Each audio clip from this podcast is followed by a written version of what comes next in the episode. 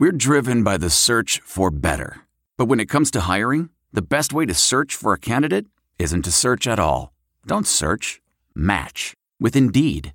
Leveraging over 140 million qualifications and preferences every day, Indeed's matching engine is constantly learning from your preferences. So the more you use Indeed, the better it gets. And listeners of this show will get a $75 sponsored job credit to get your jobs more visibility at Indeed.com slash match. Just go to Indeed.com slash match right now and support our show by saying you heard about Indeed on this podcast. Indeed.com slash match. Terms and conditions apply. Need to hire? You need Indeed. Hey guys, it's Watt Harris here, another Panther Rants podcast. Got two days till game day. I know you're pumped. Personally, if it personally, I wish the game was being played now. I just want, want this. I just want to watch this damn game, right? The game's eight o'clock on Saturday, seven Central Time. For my own selfish reasons, I wish this game was a noon game because my kids wake up around eight. By the time everything's all said and done, college football begins at eleven, and I'm all set. But we all have time preferences, and some of y'all don't have kids, or even if you have kids, maybe you just prefer the, the night game. Say, hey, you know, I got all this crap I got to do anyway during the day. I, hey, night night game's fine, and I can I can dig that. Now, as far as the game goes.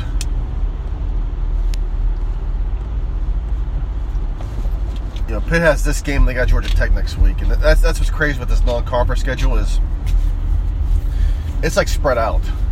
After this game, they don't got like their next non-conference opponent is for another few weeks, I believe, maybe one or two weeks.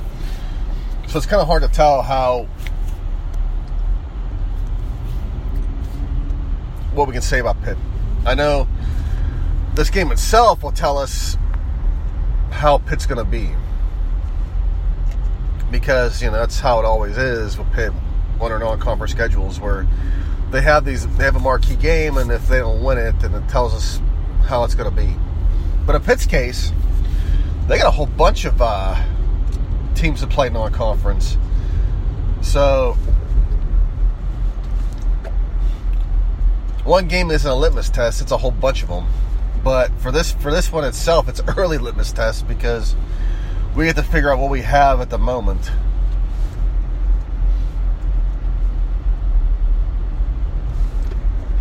And this is a big game for Pitt for obvious reasons. It's bragging rights. It, if anything else, it really is, it's bragging rights because it doesn't matter if we beat them. They're, they're the bigger they're they're the bigger program and they're always going to get the players. That happens. That's just part of life.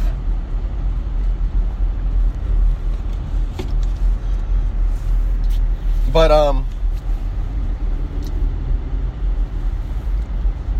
Yeah, I mean we'll learn more about how the team's gonna be and about I'm not so sure about the about the ACC yet. I mean, we got we got Georgia Tech after this, and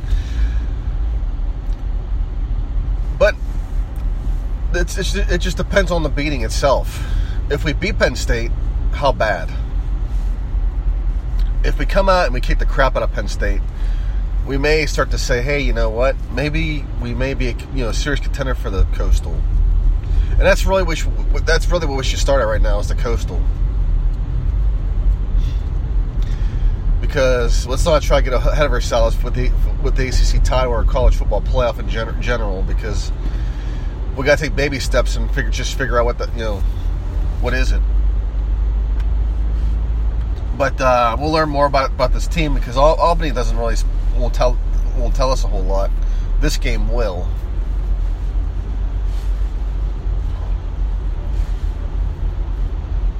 As far as Penn State, you know, we got to saw a bunch. We got to see a whole bunch of them from uh, Appalachian State, and obviously there's a lot of keys here. For one thing, for, for one thing, Pitt's Pitt's uh, gonna have a, its work cut out for him, especially on defense, because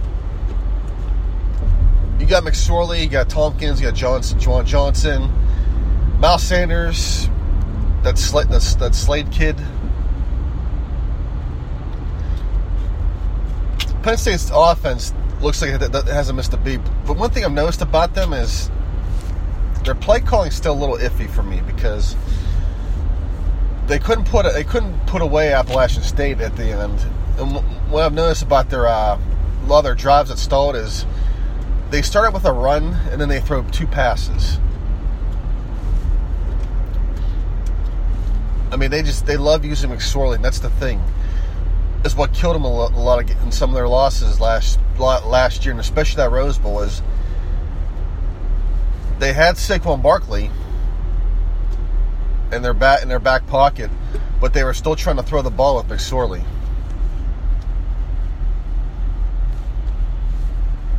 And he is a really good quarterback, obviously. But uh, sometimes quarterbacks have their dry spells during games, and they you know they, they miss a bunch of passes, and sometimes you got to go to your running game. And a lot of those games they weren't doing that. You know, play calling. It seemed play calling was their worst enemy.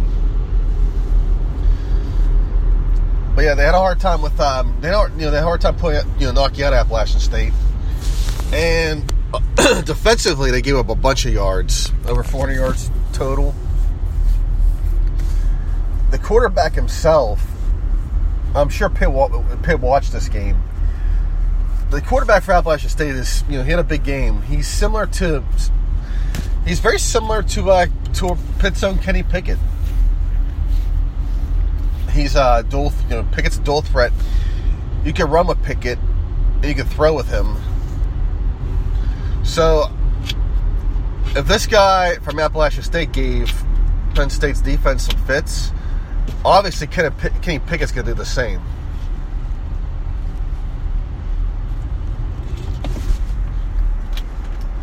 Pitt's going to need some uh, work out of their ground game, but I'm sure they'll get that. We'll know more about the offensive line as well because they're going to go against a better opponent. We're going to see if Dave Borbely, you know, you know, was an upgrade from our last from our last offensive line coach Peterson, I believe was his name. So we have to see if he, you know if that's an upgrade. Defensively as well, we need to see if um, what we have.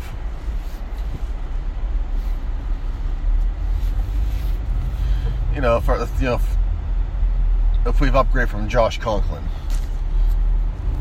And if we're doing, you know, if we're making, if we made any improvements with the, with the coaching staff ads.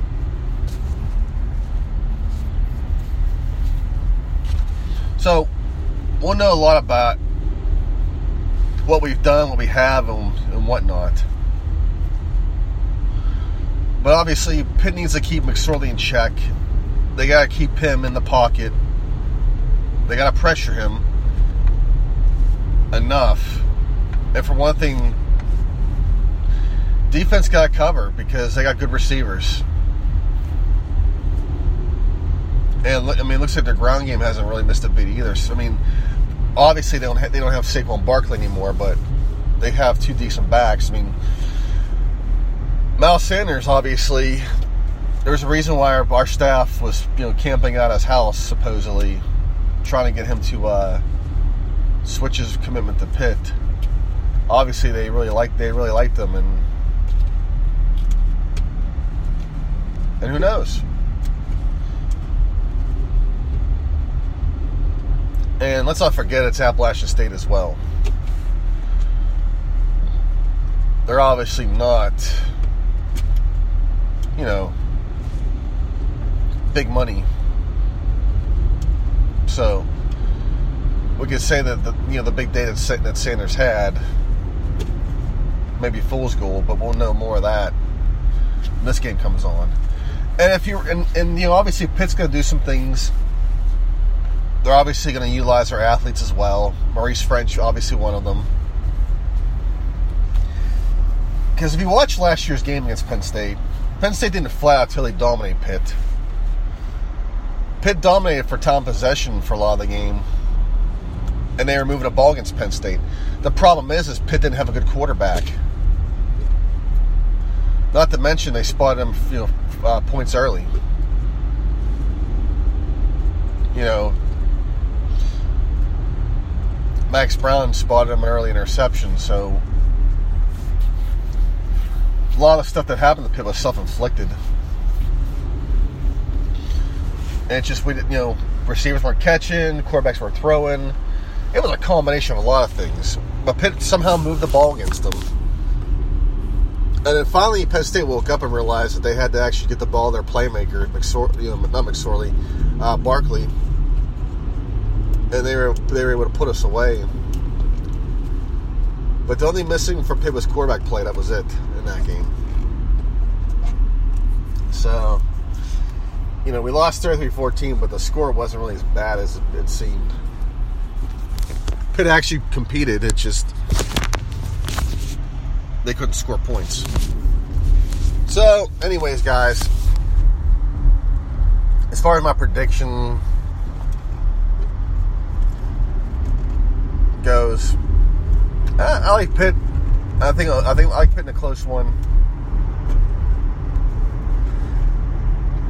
If I'm going Penn State, it's going to be because Pitt uh, starts off disastrously and everything just goes wrong, like tip, you know, like a lot of Pitt games do. But I like Pitt in this one. I think you know it's a, it's to be at home. It's night, and I think uh, Narduzzi wants these guys to really show up. And I think they, they want to do the same as well. So, look at the rest of the rest of the uh, games for this week. Other than that, there's really not much else out there. You have um, USC and Stanford. I like Stanford at home. USC's obviously replacing some players, especially Sam Darnold. I think Stanford takes that one. Michigan State and Arizona State plays that night as well, and this is an intriguing game because Arizona, Arizona State, you know, is coached by Herm Edwards, and he did some crazy things in the offseason, but they came out rolling last week, and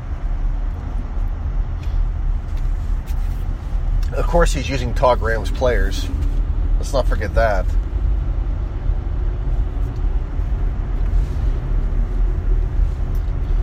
But um, he's got Michigan State, and um, you know, Michigan State had a little. I believe. I believe last week had a scare. I think.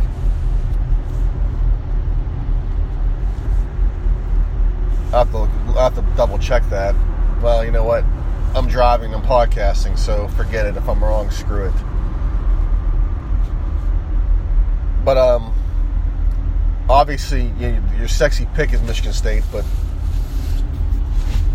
I don't know something tells me Arizona State may pull this one off, and if they do, the Herm member, the Herm member's train's to take a big chug. Because you know how people are about this stuff; they love it, and they can't get enough of it.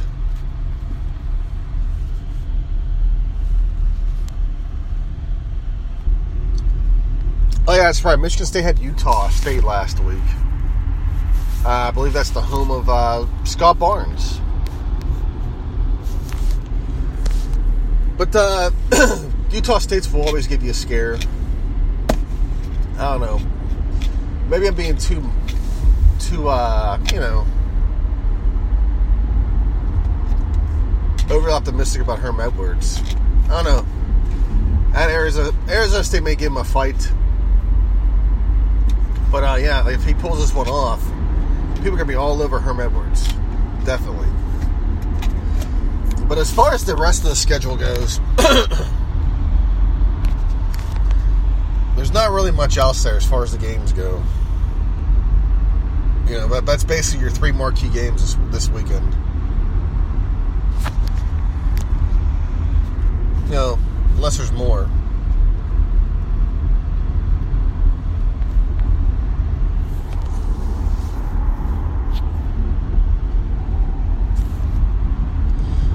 Around the ACC, there's a bunch. You got Duke and Northwestern. Duke uh, beat the crap out of Army.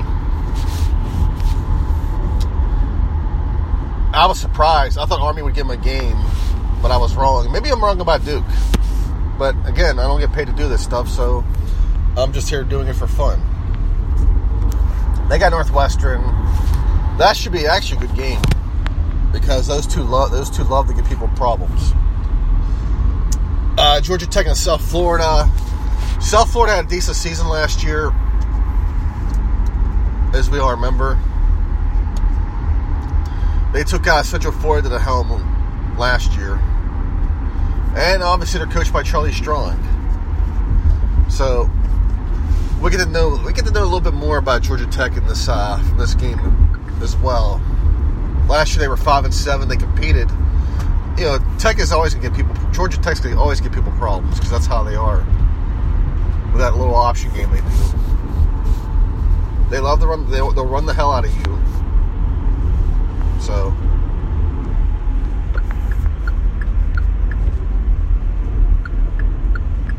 Tick, tick, tick, tick. You hear me ticking? All right. So going through the rest of these games here for the ACC. Towson, Wake Forest. Wake should take that one. NC State and Georgia State. NC State, obviously. Uh, Boston College, Holy Cross, no brainer. Boston College. North Carolina, East Carolina. No, no, North Carolina lost to Cal last week, but I think they, they'll take this game. Obviously, this is a must win for North Carolina and Fedora because if he loses this one, people are going to be really pissed off in Chapel Hill. Uh, Wagner and Syracuse. Syracuse, easy win. Miami, Savannah State. Miami, obviously. Uh, Louisville and Indiana State. Obviously, uh, Indiana. I mean, shit, I'm sorry, Louisville. Louisville, Louisville, obviously. Samford, FSU. FSU. Now, two more intriguing games here from the ACC. You got Indiana and Virginia. Indiana's no slouch. I mean, they're not the Indiana we used to know where, where they were an easy win because they were known more for their basketball than anything else. Virginia obviously is up and coming, and although people overrated the hell of them last year,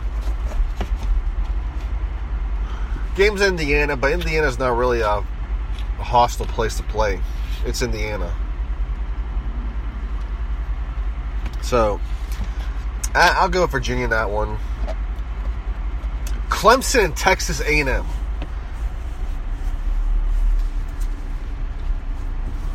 Now, the thing about Texas A&M, I mean, I've lived here in Houston probably nine years now. Ever since the Johnny football thing, A&M's kind of like the Virginia, Virginia Tech of um, the Southwest. The reason I say is because they come they come out they, they usually come out swinging. Then when the schedule gets tougher, they get they get their asses beat, and of course, they've been overrated. So this is an intriguing game, but so far, but Jim, you know, Jimbo's the coach, and I think he still has his work cut out for him yet. I think they'll compete against Clemson, but Clemson wins. Jimbo obviously has to fix a lot of things from the from the Sumlin era. I mean, Sumlin wasn't a horribly bad coach.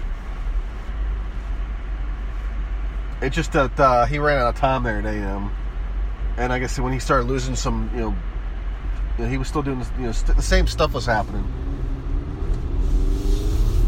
Where you know, for him, they were just losing these what the hell games, and their defense just wasn't there. You know, they would just, I mean, the, the, team would just start out kicking and they would, towards the end, they would just fall apart. So I think he still has his work cut out for him, so I like Clemson. So that finishes up, you know, you know, the Pitt Penn State and the rest of your weekend. So as we finish up here, obviously there's some other stuff going on. You know, Le'Veon Bell didn't report to camp not the camp, I'm sorry, practice still, and I'm supposedly he's not going to play in the first game. And, you know, the players obviously are not happy and are speaking up about it.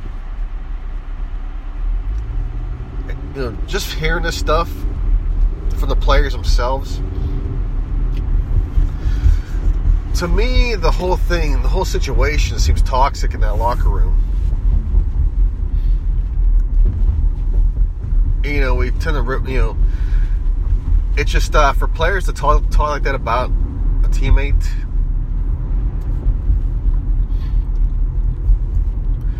For me, it's just it's baffling. Because I remember when Jerome Bettis, after his first season in Pittsburgh, when he had a big year, he took his offensive line to Ruth's Chris Steakhouse, I believe, and spent 20, and the bill was 20 over 20 grand. I believe was what was how much it was. I mean, those guys ate a lot of food. Yeah, he took them out to dinner. But then, but then you got guys who are, who are offensive linemen for Le'Veon Bell, and they're just trashing him during this contract situation. It's just odd. I mean, to me, it just seems like the whole locker room thing is toxic. And maybe there's there are some players that are toxic, and I don't know. It's weird to me, the whole Le'Veon Bell thing is between Le'Veon Bell and Steelers ownership. Really, that, that's all this is. It's between it's between him as an employer. And obviously, he wants to get paid, and Steelers have paid him, but he wants more, and he feels he's entitled to it.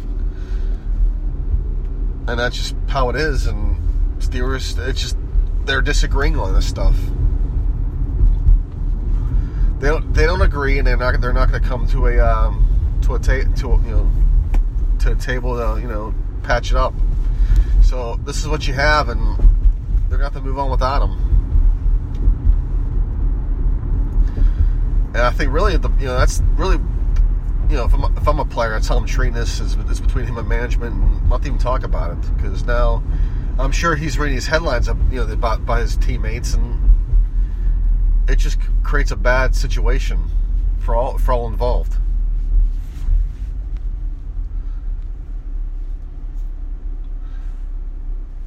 But anyways, guys, I've hit the 22 minute mark, and I really don't have much else to talk about.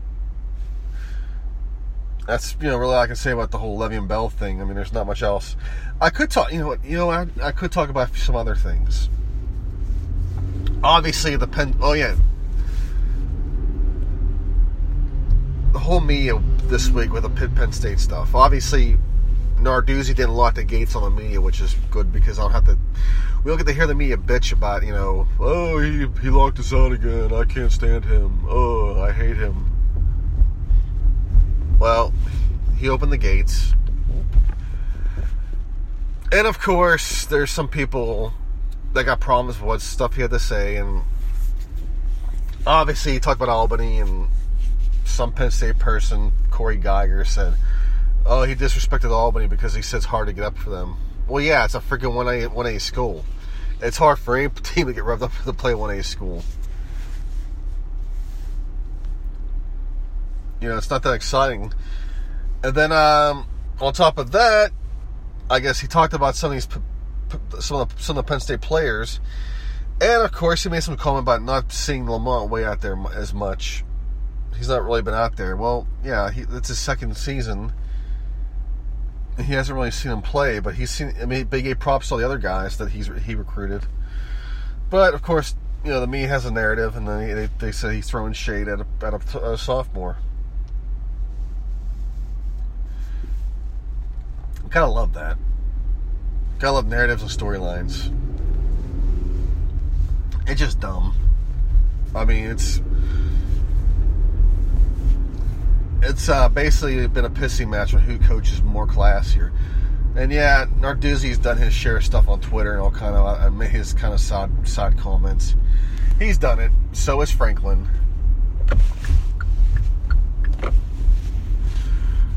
You could say Franklin's a little bit more, I guess, sounded more diplomatic about it, where he, you know, he looks like a nice guy after he makes his comments, whereas Pat is obviously the uh, the guy, the, uh, the the rugged guy from Youngstown so if he makes it, it's it's been a tough guy.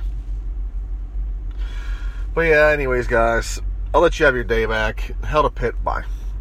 Look around. You can find cars like these on AutoTrader. New cars, used cars, electric cars, maybe even flying cars. Okay, no flying cars, but as soon as they get invented, they'll be on Auto Trader.